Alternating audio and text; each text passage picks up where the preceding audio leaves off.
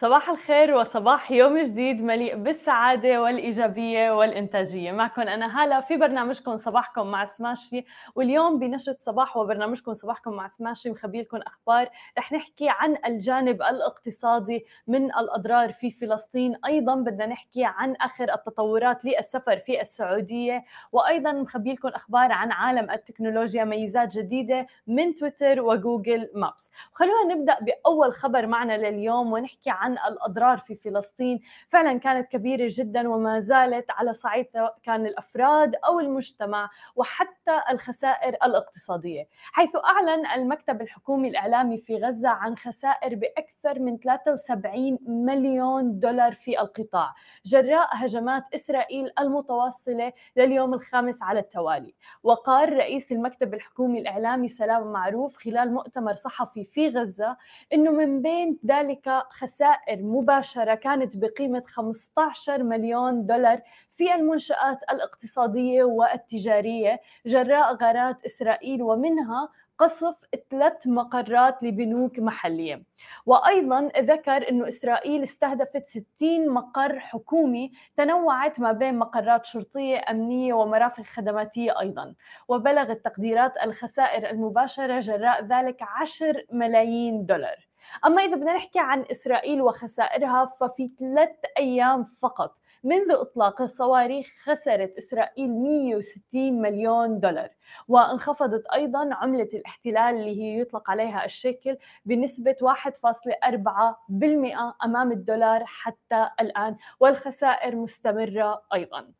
خلونا ننتقل لثاني خبر معنا اليوم ونحكي عن السعودية والسفر. أكدت وزارة الداخلية في السعودية على المواطنين استمرار منع السفر سواء مباشرة أو عن طريق دولة أخرى إلى 13 دولة دون الحصول على إذن مسبق من الجهات المعنية. وأوضحت أن الدول هي ليبيا، سوريا، لبنان، اليمن، إيران، تركيا، أرمينيا، الصومال وأيضا منها أفغانستان وروسيا البيضاء والهند وأي دولة أخرى لم يتم بعد السيطرة على الجائحة فيها أو ثبت انتشار السلالة المتحورة من الفيروس فيها. وأهابت وزارة الداخلية بالمواطنين الراغبين في السفر للدول المسموح فيها إلى توخي الحذر الابتعاد عن المناطق التي يسودها عدم الاستقرار أو عم تشهد انتشار لفيروس كورونا. وأيضا اتباع الإجراءات الاحترازية كافة أيا كانت وجهتهم. وأشارت أيضا إلى أن ذلك يأتي إلحاقا للبيان الصادر بتاريخ تقريبا 13 يناير 2021 بشأن التحذير من السفر إلى عدد من الدول. وحرصا أيضا من المملكة على سلامة وأمن المواطنين الراغبين في السفر إلى الخارج عند حلول موعد السماح بها. اعتبارا رح يكون من الساعة واحدة صباحا من اليوم الاثنين. وطبعا في ظل الظروف الأمنية وحالة عدم الاستقرار السائدة في عدد من الدول. لذلك كل هذه القرارات حماية لأمن ومواطنين المملكة العربية السعودية. خلونا ننتقل لخبرنا الآخر ونحكي عن عالم التكنولوجيا ونحكي عن جوجل مابس. يعني باتت إعلانات البحث عن لقاحات كورونا بتظهر على خرائط جوجل الآن على الهواتف بنظام أندرويد لتشجيع الناس على اللقاح وتسهيل أيضا الوصول إليه. وأضافت شركة جوجل تحديدا خرائط جوجل انها عم بتسهل العثور على مراكز تلقيح قريبة للراغبين في أخذ التطعيم. في آخر محاولاتها للمساعدة في مكافحة فيروس كورونا. وكانت جوجل دأبت على نشر معلومات مفيدة حول الوباء من منصتها الكبيرة. كما بينشر محرك جوجل إعلانات جديدة مثل أسباب تدع... أنه تدعم التلقيح مثلا إعلانات أخرى بتدعو للتباعد الاجتماعي ارتداء الكمامات وكل هذه الأمور كانت عم تدعمها جوجل منذ بداية الجائحة. وجرت حملة التطعيم في الولايات المتحدة الأمريكية حتى الآن بشكل مكثف وبات المجال مفتوحا أمام جميع الذين هم في سن التلقيح لتلقي حقنة اللقاح. وفي وقت حصل حوالي 55% من الأمريكيين البالغين على جرعة واحدة على الأقل حتى الآن. وأيضا عم نشوف هذا في الدول العربية آه، العديد من الناس فعلا متوجهين لأخذ اللقاح. آه، للحماية من فيروس كورونا وللحد من تداعيات هذا الوباء.